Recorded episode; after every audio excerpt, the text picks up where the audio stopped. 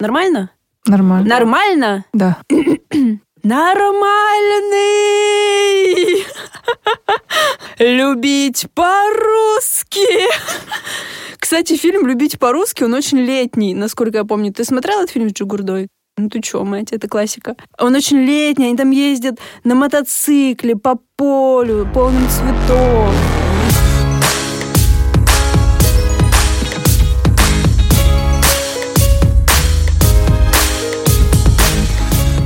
Эпизод про лето и молодость.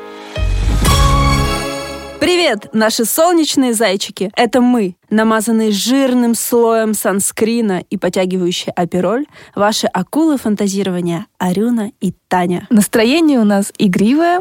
Хочется чилить, гулять, выпивать, улыбаться прохожим, тискать детей и собак. И вот это вот все. Поэтому в этом выпуске мы будем говорить о лете, а не отчитываться о проделанной работе и о том, насколько мы приблизились к нашим целям. Не насколько. Вот истинная причина записи этого спецвыпуска. Сегодня вас ждет максимально расслабленный выпуск с самыми приятными летними историями. И с криповыми тоже. Спасибо, ребят, за эти истории, которые вы нам прислали. Ты услышишь звон и не знаешь, откуда он. В голове поддон и не знаешь, что там делает. Это прием, это прием, это прием. Оно выходит, станет, заставляя оставлять все на потом. Вот я недавно натолкнулась в Инстаграме на пост Курпатова. Я сейчас все перевру, потому что, если честно, я не подготовилась к эфиру и забыла перечитать, найти этот пост и перечитать. Но смысл был примерно такой. Летом, как никогда, важно жить в моменте. Важна какая-то такая осознанность. Важно внимание к мелочам и вообще жажда жизни. И он говорит, разделите для себя лето на 91 квадратик. Арюна, кстати, сказала, что в лете 92 квадратика, 92 дня. Ну, Курпатов, по-моему, сказал все-таки про 91. Видимо, один день можно так хуёво прожить. Вот. Разделите лето на 91 квадратик, и вот каждый из этих квадратиков, ну, как в игре, пройдите. Если честно, я говорю лучше, чем Курпатов, у меня это было смешнее. Как в игре, а пройдите, короче, этот квадратик и кайфаните. Мне понравилась эта тема, ведь реально вот лето вообще стрёмно упустить. Мы ждем лето весь год, особенно петербуржцы, москвичи, ну, вообще... Сибиряки. Сибиряки, да вся Россия, кроме юга. Мы все безумно ждем лето, и вот реально проебать лето, ну, это как проебать всю жизнь, если честно, на ближайший год. Почему, когда Таня предложила эту тему, я очень обрадовалась, потому что в последнее время я каждый день просыпаюсь и радуюсь лету. И я помню 1 июня, я такая, вау, наконец-то началось лето. Но... А потом вспомнила, что ты уже не в школе, и надо идти на работу. Да. Ну, я даже постила сторис, типа просыпалась с таким ощущением, как будто бы ты... вот реально на каникулах, как будто бы вот сейчас целое лето у тебя в кармане, у тебя будут расцарапаны все коленки, ноги от этих... Кто их тебе расцарапает? Очень интересно. А потому что я буду лазить по заборам, меня будут комары кусать, я буду все это расчесывать, вся буду какая-то очень загорелая, ну и такая радостная. Как-то утром я прям проснулась с таким ощущением, и это было очень круто. Короче, знаете, как ко мне в голову пришла эта мысль? Знаете? Нет, не знаю, расскажи, Таня, пожалуйста. Я просто шла домой по городу, в наушниках слушала какую-то музыку и думала, блять, как классно! Тепло, светит солнышко, настроение офигенное. И мне вот так захотелось поделиться этим. Мне захотелось как-то, я не знаю, это все упорядочить, проанализировать и выдать вам в виде контента вот это свое хорошее настроение и ощущение кайфа. Вот. А именно получать и ощущать кайф от лета по-настоящему во взрослом возрасте, мне кажется, я научилась только в 2019 году. Прям лето 2019-го я очень хорошо помню. Прикол в том, что мы вообще синхронистки, и у меня тоже лето 2019-го было первым летом, когда я тоже как-то жизнь по-новому начала чувствовать, по-новому начала кайфовать и реально получила максимум удовольствия от этого лета. Да, но это непонятно почему, потому что в целом все события, которые происходили в 18-м, 17-м, 16-м, они были аналогичны с 2019-м. Ты развелась в 19-м. В смысле? Я даже знаю, что у тебя произошло, и почему ты была такая радостная. А, да, кстати, в начале лета это было. Это было в начале... Это было в мае, по-моему, или в начале июня. Мы еще... Была твоя бракоразводная вечеринка на пляже, я прекрасно это помню. Да, точно. Может быть, поэтому я так... Ну, я думаю, некая связь есть. Бросайте мужей нелюбимых, жен несчастливых, сбегайте к морям, срывай якоря, поднимай парус, я не останусь здесь никогда. В наш кайф и чил врывается молния.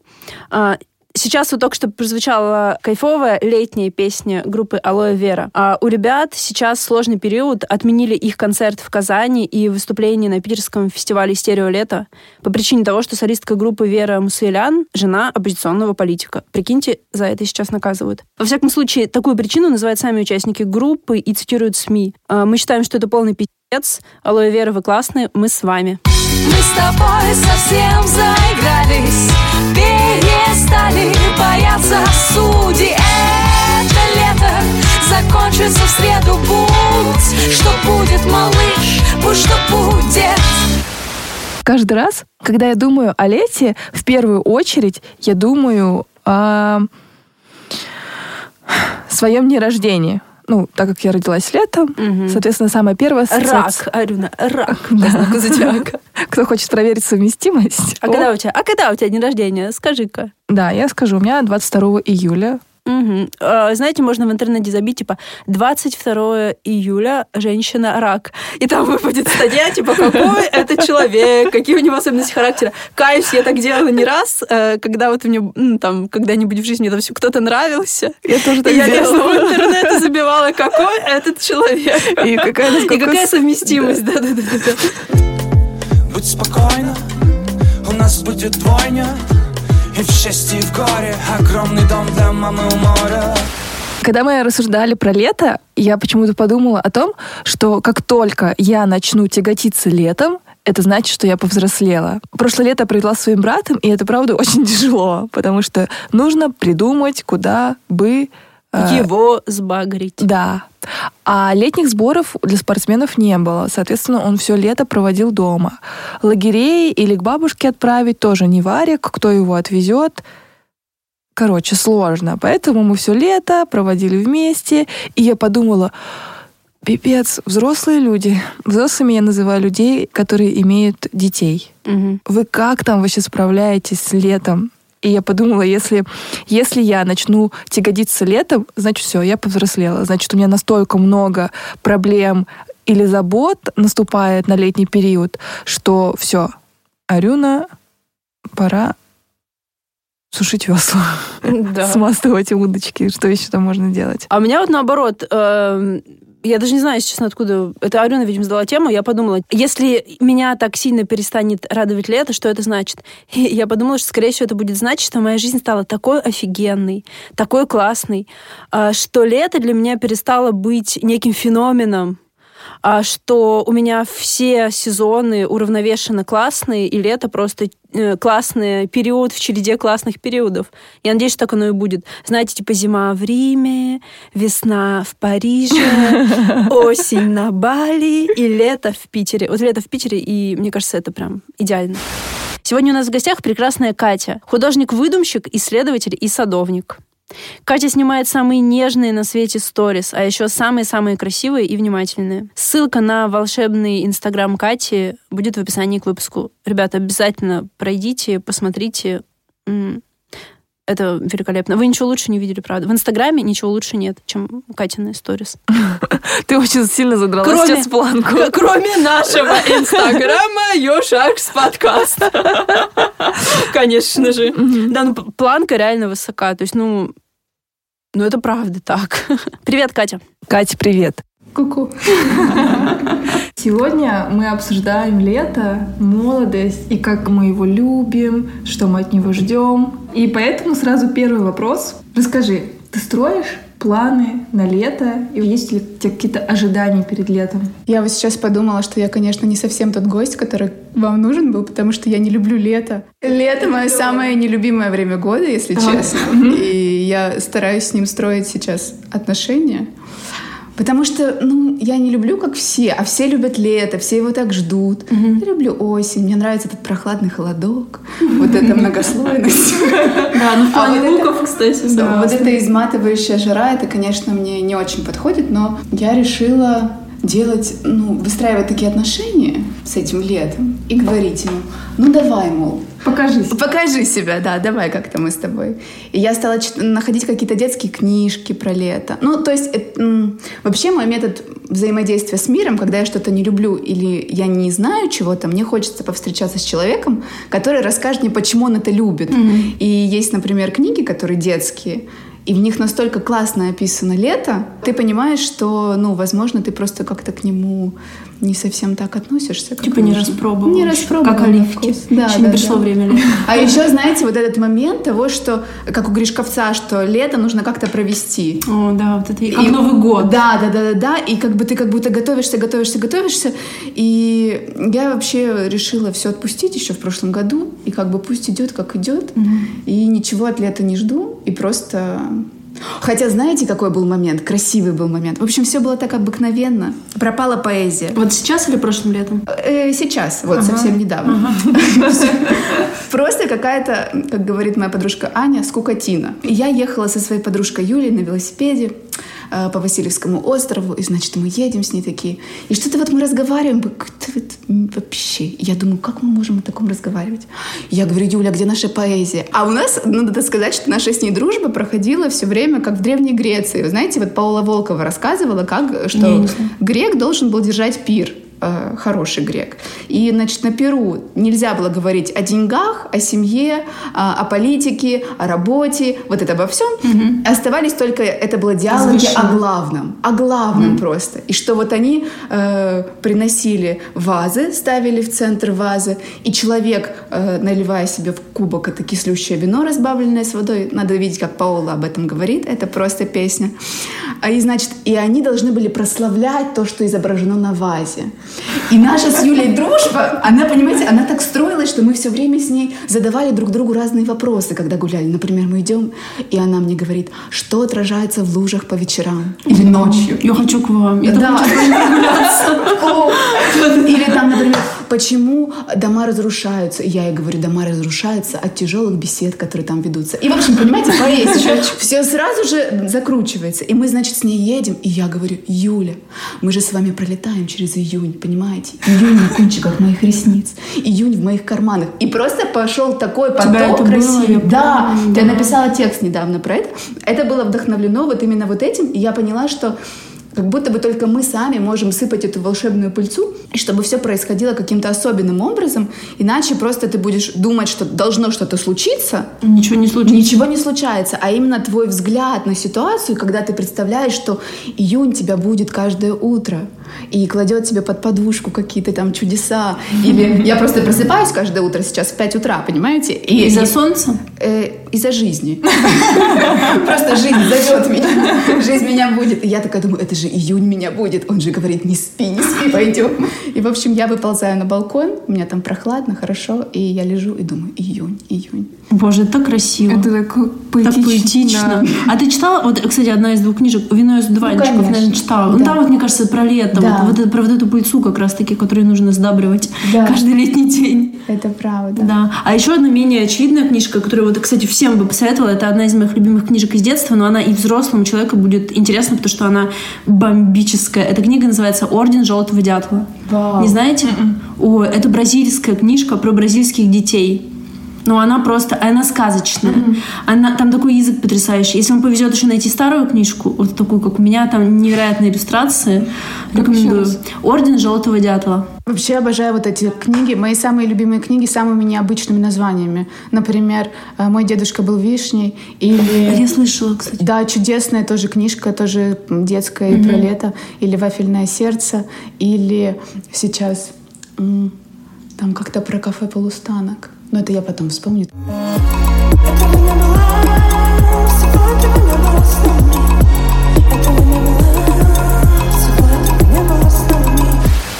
Таня, расскажи про свое сибирское лето. Сейчас начнутся истории немножечко из детства. Да, потому что я уже давно там не живу. 7 лет я не живу в Сибири, и еще 6 лет я не живу в в Ленинске-Кузнецком, городе моего детства, где живут мои родители. Что для меня лето сибирское? Во-первых, это скука. Потому что меня вот родители, например, никогда ничем не занимали. То есть никогда не парились по поводу моего досуга, каких-то секций. Мне кажется, такого особо и не было. Ну, во всяком случае, меня никуда не отдавали. И летом я просто болталась. Это не было неинтересно, это было прикольно. Мы гуляли там с подружками на улице. У нас во дворе было куча детей. Мы собирались по 10, по 20 человек и играли. Ну, не только летом, круглогодично, в общем-то. И это было круто. Но все равно бывали такие периоды провисов каких-то, когда вот еще город, все равно сидишь в квартире, это же не деревня. И вот я помню вот эта вот летняя скука, знаете, звук мухи летящий. Ну, это была какая-то очаровательная скука, на самом деле. Мне она нравилась. А еще я очень много читала в детстве, в отличие от нынешнего времени. И мне, на самом деле, по-настоящему скучно никогда не было. Еще у меня ассоциация с летом. Это вот июнь, ты приезжаешь на дачу, там цветет яблоня, и уже первая Виктория появилась. Виктория — это вообще самая летняя ягода. Потому что с Виктории начинается лето. Это первая ягода, которая поспевает. И, если честно, это моя любимая ягода. Я помню этот кайф, когда ты идешь на грядку, срываешь эту там одну такую, знаете, еще до светло-розовую ягодку, которая еще не созрела. Да, самую первую находишь ее, которая чуть-чуть. Моешь ее из вагонетки. Кто из Сибири, и особенно из Кузбасса, знают эти вагонетки, наполненные водой. Вот. Моешь ее и съедаешь, и это вообще... прекрасно. С бабушкой, с дедушкой ездили за грибами, а я это просто ненавидела. И лес я ненавидела. Лес это для меня был паутины, комары, всякие стрёмные насекомые, которых я не люблю, и скука. А они часами собирали эти грибы. А что скучного-то в лесу? Ты ходишь. А что веселого-то? Ну, ходишь, бродишь. И ходишь, бродишь, и что? Я вообще-то, я в детстве не очень любила ходить. Шишечки собираешь. Шишечки. Ну, мне это вообще было неинтересно. Я помню, они все время искали грибы, а я возле мотоцикла тусила. Мотоцикл был крутой, с люлькой. Меня катали в люльке. Я тусила возле мотоцикла и просто ждала, когда они что-то насобирают своих грибов, и мы поедем обратно. Можно будет телек посмотреть и пораскрашивать раскрашку. Вот что я любила в детстве. Я была очень таким комнатным растением. Мне нравилось сидеть дома. В детстве. Ты тоже не любила лето? Я к нему спокойно относилась. У меня как-то вот не было такого, что... Ну, то есть... Я какой-то ровный человек. Ровно имеется в виду к временам года. То есть там, где я просто родилась, это маленький шахтерский поселок на Дальнем Востоке. У нас вот поселок, он маленький, то есть он окружен природой в огромном количестве. И поэтому, в принципе, все времена года были дивными. Ну, только поздняя была весна, то есть зима — это снег, это поехать там кататься на машине, привязать санки к машине по льду. Ну, утехи. Так я руку однажды сломала. И я маме говорю: мам, как ты вообще разрешила мне сесть туда? Она говорит: ты хотела. Так бы она бы про все мне говорила в жизни, а не про это. В общем, и лето было, ну, лето, бабушка, дача, и вот это все. То есть ты просто, ну, в таком принятии, что вот это лето, потом осень, потом зима, потом весна. Поэтому как-то... Ну, не было такого, что я такая жду и думаю: боже. Потому что у меня были мои любимые подружки, с которыми мы каждое время года было с ними прекрасно каким-то вообще. И мы все жили. У нас одна улица парковая была. И за этой улицей, то есть мой дом, с моего балкона виден парк. Парк переходит в лес, лес переходит в тайгу, тайга переходит в горы. То есть с моего балкона были видны горы. Сопки это называется на Дальнем Востоке. И мы все жили на одной этой улице. То есть я жила на Парковой 9, в этом доме жила одна моя подружка. Другая жила на Парковой 15 через два дома. И третья жила на Парковой там 20 чем-то, и там уже был лес. И то есть у нас был такой поход друг к другу, все время в гости, в лес и что-то такое. Поэтому... Красота. Лето. Ты вот когда рассказала про эту вагонетку, я да. Я сейчас расскажу быстренько про свое детство. Тоже проводили у бабушки, но бабушка не жила в деревне, она жила в городе, но в частном доме. Ну, такое часто бывает в небольших домах, ой, в небольших городах. И я сейчас вдруг резко вспомнила, что у нас во дворе стояла такая ванная. У нас на даче тоже ванная стояла. Ну, для полива, правильно? Нет, ну, как бы не для полива. Она просто стояла, и иногда... Это обычно ванна, которая стоит в квартирах. Мы были такие маленькие, ну, и иногда мы заполняли утром эту ванную, чтобы она к дню нагрелась. Мы заполняли ее с собой с утра. Не-не-не, сейчас расскажу, как мы заполняли. Вода нагрелась, и туда садились, знаешь, типа, нас было человек...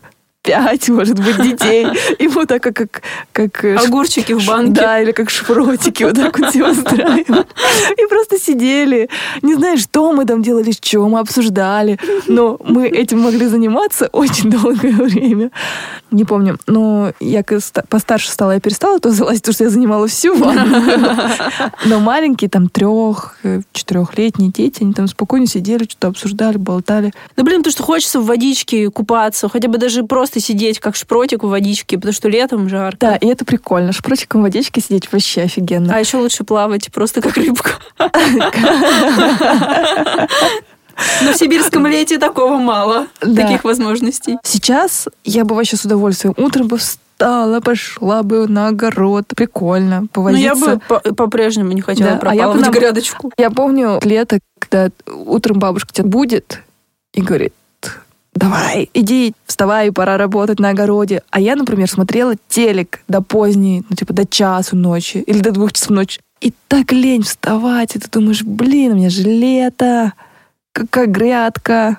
Но все равно ты идешь и работаешь, и это прикольно. Прикольно? Тебе нравилось то все лето работать? Не, мне не нравилось, это я просто сейчас и думаю. И тебе прикольно сейчас? Я сейчас думаю. И сейчас быстренько короткая такая картинка из детства. Я проснулась, а часов нет.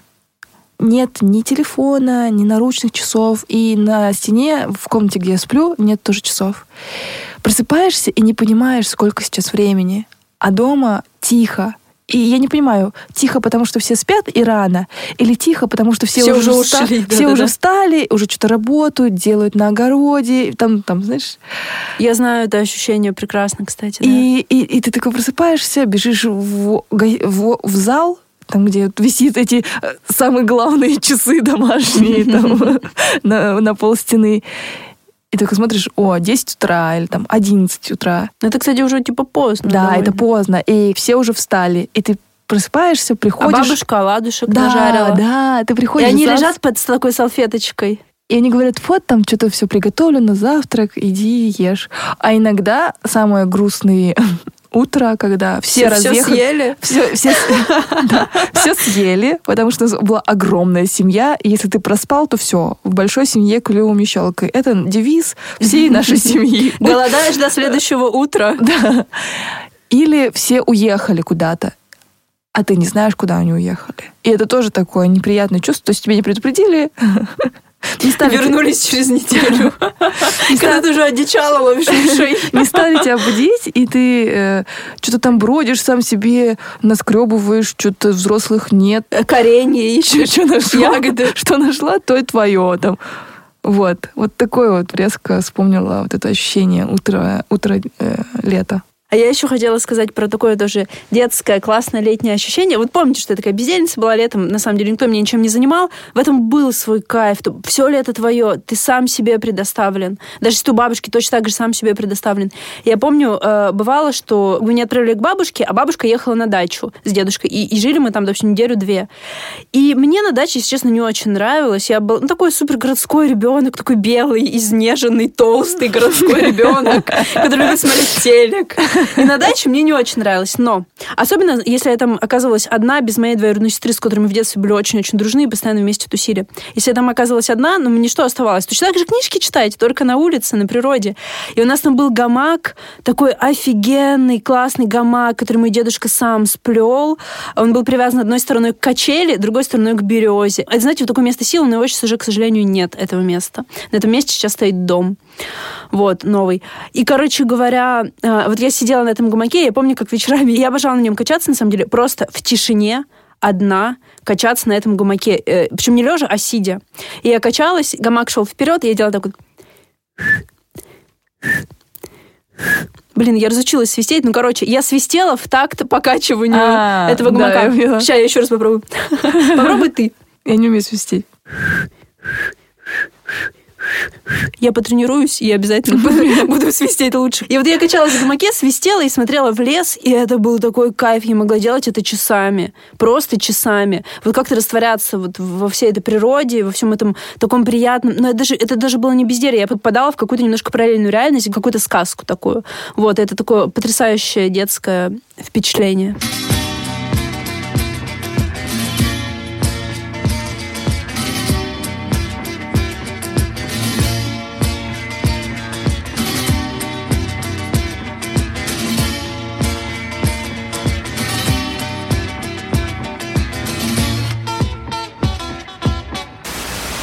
Я хочу сказать, что Катя, вот, на мой взгляд, очень похожа на Туви Янсен. По крайней мере, Туви Янсен, который у меня в голове. Мне нравится, и я очень люблю Туви Янсен. Я читала прошлым летом ее книгу «Работай и люби». Прекрасно. И вот у нее тоже была традиция. Она со своей возлюбленной уезжала на остров. Каждое лето на остров, да. И они тогда делали дом, который дом у Муми-троллей. Угу. И они его погрузили в лодку. И каждый раз достраивали новую комнатку и новый этаж. Очень прям... Прикольно. За последние 2 года я долго читала все «Приключения Муми-Тролля». У меня 2 такие книжки, в каждой по несколько книг внутри. Ой, в детстве я не читала, а вот сейчас как-то поняла, что мне это нужно. Мне так нравится, как все сейчас происходит. Я чувствую восторг. Я тоже. Так классно, я сейчас буду плакать. Вы знаете, я думала недавно о том, что сегодня утром, о том, что я оживаю, когда выхожу из дома. Потому что как будто бы вокруг все время происходят перформансы. И более того, когда ты включаешься в происходящее, то есть случается прям магия какая-то, ну, в моем случае личном. Ну, то есть твое присутствие как будто бы зажигает что-то вокруг. Я для себя люблю придумывать игры всякие разные. И, например, я думаю, Катя, надо сегодня выйти на улицу, потому что как будто бы, когда я выхожу на улицу, все чудаки могут тоже выйти на улицу в этот момент. И как будто бы, если я не выйду, они не выйдут тоже. Видит издалека. Да. И вы знаете, когда я нахожусь в потоке и в самом своем центре, мне кажется, все чокнутые выходят. Все чокнутые моего района. Просто у меня есть мужчина, который к своему велосипеду припаял тележку от супермаркета. То есть вот такую прям. И он все время вот так вот мимо проезжает. И когда я его вижу, я думаю, я, значит, в правильном месте. Ну, как бы, я окей сейчас в этот момент. И какие-то странные, странные безумцы. И меня просто очень вдохновляет жизнь сама по себе, которая именно, вот как ты говоришь, что нужно что-то вам придумать, в котором не будет сценария. И меня очень вдохновляет жизнь, в которой нет сценария, потому что это меня очень включает. Я максимально включена, и я думаю, что сейчас произойдет. То есть ты как будто бы выходишь на улицу, как в театр. Да, как в кино. В кино, да. И ты такой, можешь просто наблюдать, а можешь становиться участником. А я хочу еще рассказать кое о чем. Это о таком классном летнем детском празднике Ивана Купала. У меня вот такое ощущение, что в Питере этот праздник, его как будто бы нет, его как будто бы не празднуют, или о нем не знают, или всем на него насрать, я не знаю. День Ивана Купала — это 7 июля, правильно? Я не помню, чтобы здесь кто-то обливался. Тут такого нет. Я только в лагере помню. Чтобы обливались водой. А у нас, вот в Ленинске, Ивана Купала, это был день. Это был главный день в году. Все дети с ведрами собирались, с бутылками, обливали друг друга. На самом деле день был дико стрессовый. Ты не знаешь, откуда тебе прилетит. Вот серьезно, ты просто не знаешь. Тебя могут облить шлангом, тебя могут облить ведром, тебя могут бутылкой облить, тебя могут шариком с водой бросить. Получается, в этот день летом во всем городе... Начинался террор. Водяной террор, серьезно. Ого, это я вообще про это не слышала. У вас не так было? Улан-Удэ не было. У нас такое было. Может, это в Кузбассе такая тема была. Короче, вот в городе обливались просто. Офигеть. Даже взрослые могли обливаться, мужики могли обливаться. Но дети — это вообще просто святое дело. Дети обливали друг друга. И взрослых. И взрослых, да. Взрослых чуть меньше, наверное, но все равно тоже и взрослым прилетало. Действие первое. Ивана Купала на даче. У нас соседи были напротив нас Антоновы. Ой, нет. Антоновы, да, Антоновы, по-моему. Сорян, если Антоновы, это были соседи сбоку. По-моему, напротив нас были Антоновы. И, короче, у них были дети, у нас были дети. Это, собственно, я, моя двоюродная сестра, мой брат двоюродный и моя родная сестра. И мы с ними, они обливали нас из шланга, а мы их тоже обливали из шланга. И у нас как бы вот наш забор, дорога и их забор. И у нас перед забором углярка. Мы забирались на эту углярку, она такая, типа, как двухъярусная. В ней хранился уголь, потому что это Кузбасс. Да-да-да, просто у нас дрова. Мы забирались на эту углярку, как на некий маяк или форт военный. Смотрели, что там происходит у противника, и плевали друг друга. Это вот на даче Ивана Купала. А знаешь, я вспомнила, когда вот летом такое палящее солнце, вот только падает... Все моментально высыхает. Да, это такое прикольное чувство. Давно тоже такого нет. Да, в Питере такое, если честно. Не наблюдала за этим. Да. Столько приятных каких-то воспоминаний сразу всплывает. Ага. Действие второе. Ивана Купала в городе в детстве. В общем, я была совсем маленькая, мне было, мне кажется, лет 5-6, и мою сестру отправили отдыхать в Болгарию. Это было что-то нереальное. Мне было лет 6, а моей сестре получилось, ну или может 5, а моей сестре было 5+7, 12. Или мне было 6, ей было 13. То есть вот как-то так. Она была подростком, а я была еще вообще ребенком в детском садике. Я была у бабушки, и вот меня привезли от бабушки. Я помню, это было Ивана Купала, и мы ехали на автобусе, ну, откуда-то. И двери автобуса открываются на остановках, и на каждой остановке ведро воды в автобус заливается. Да, я это прям помню. Прям через вот эти двери в автобус ведро воды. И это вот детство, лето, солнце, вода со всех сторон. И я приезжаю домой, а сестра привезла просто дохерища подарков. И таких подарков, которых в 90-е не было, просто не было. Это какие-то пазлы офигенные. Угу. Там сюжет был один про что-то Дональда Дака, один Леди и бродяга, один не помню, если честно. Потом, знаете, такой, типа, орешек, ты его открываешь, а там паук на палочке, который шевелит лапками. Блин, вообще, разводка года. Ну, я не помню, если честно, что еще, но вот пазлы и вот это вот не запомнилось. Много всего было, какие-то сладости были. И это такое вот очень такое счастливое детское воспоминание. А ты не намочилась, пока вы ехали в автобус? Да я не помню, наверное, намочилась. Намокла. Ну, вероятно, намочилась. Действие третье. Ивана Купала. Это, кстати, даже не было Ивана Купала. Если честно, это был обычный день.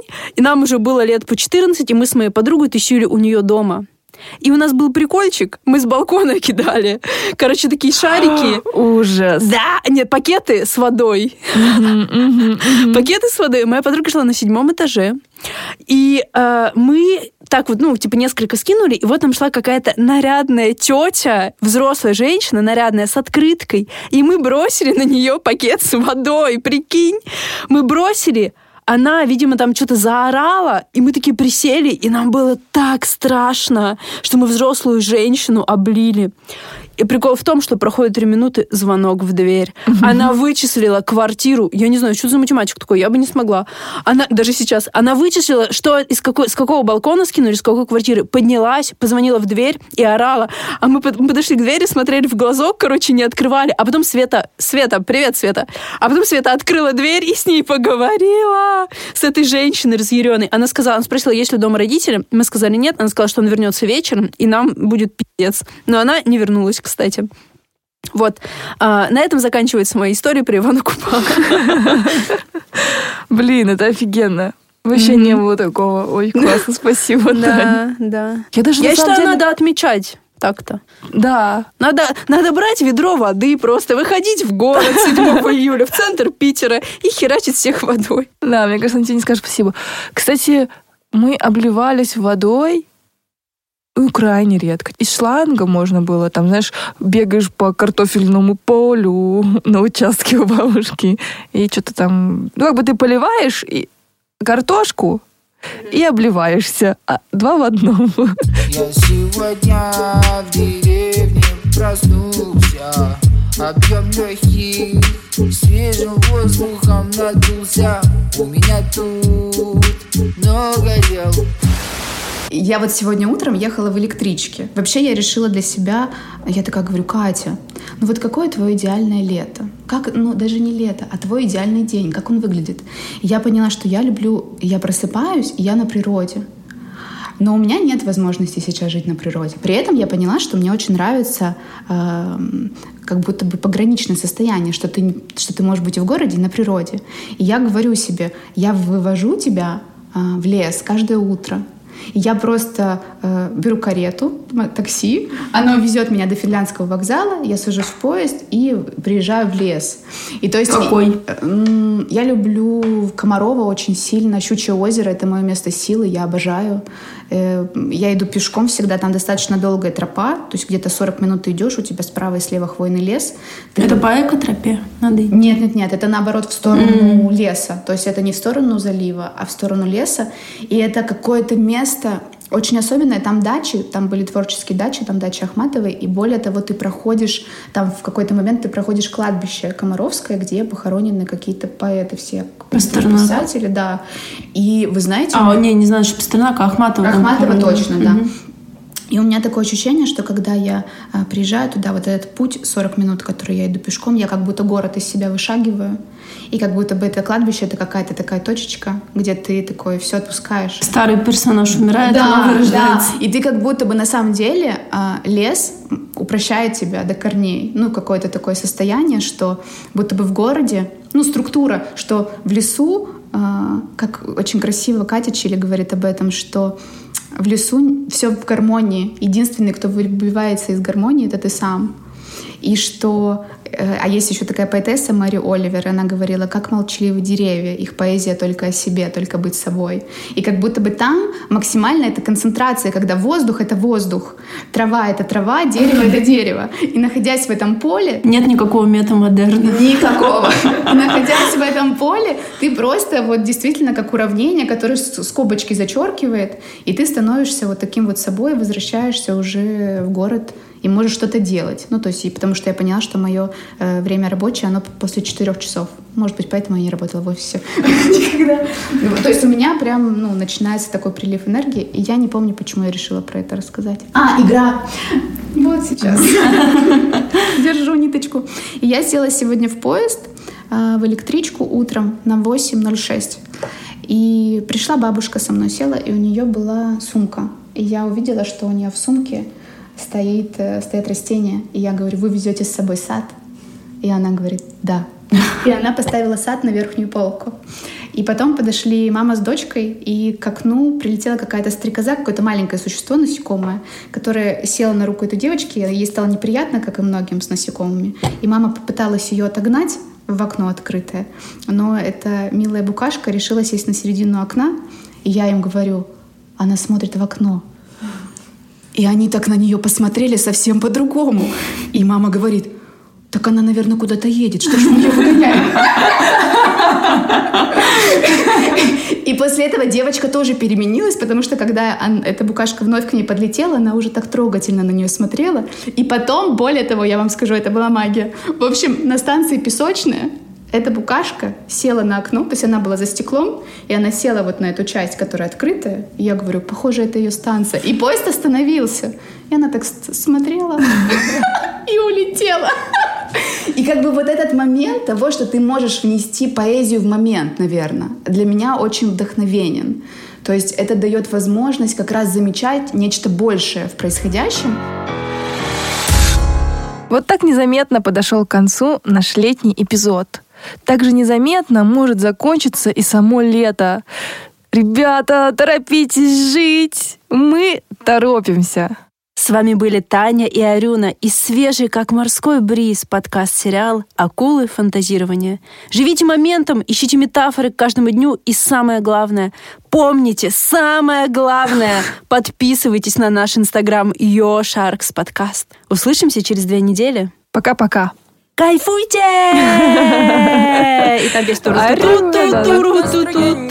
Я отвечу, оно охуенное. Не охуенное.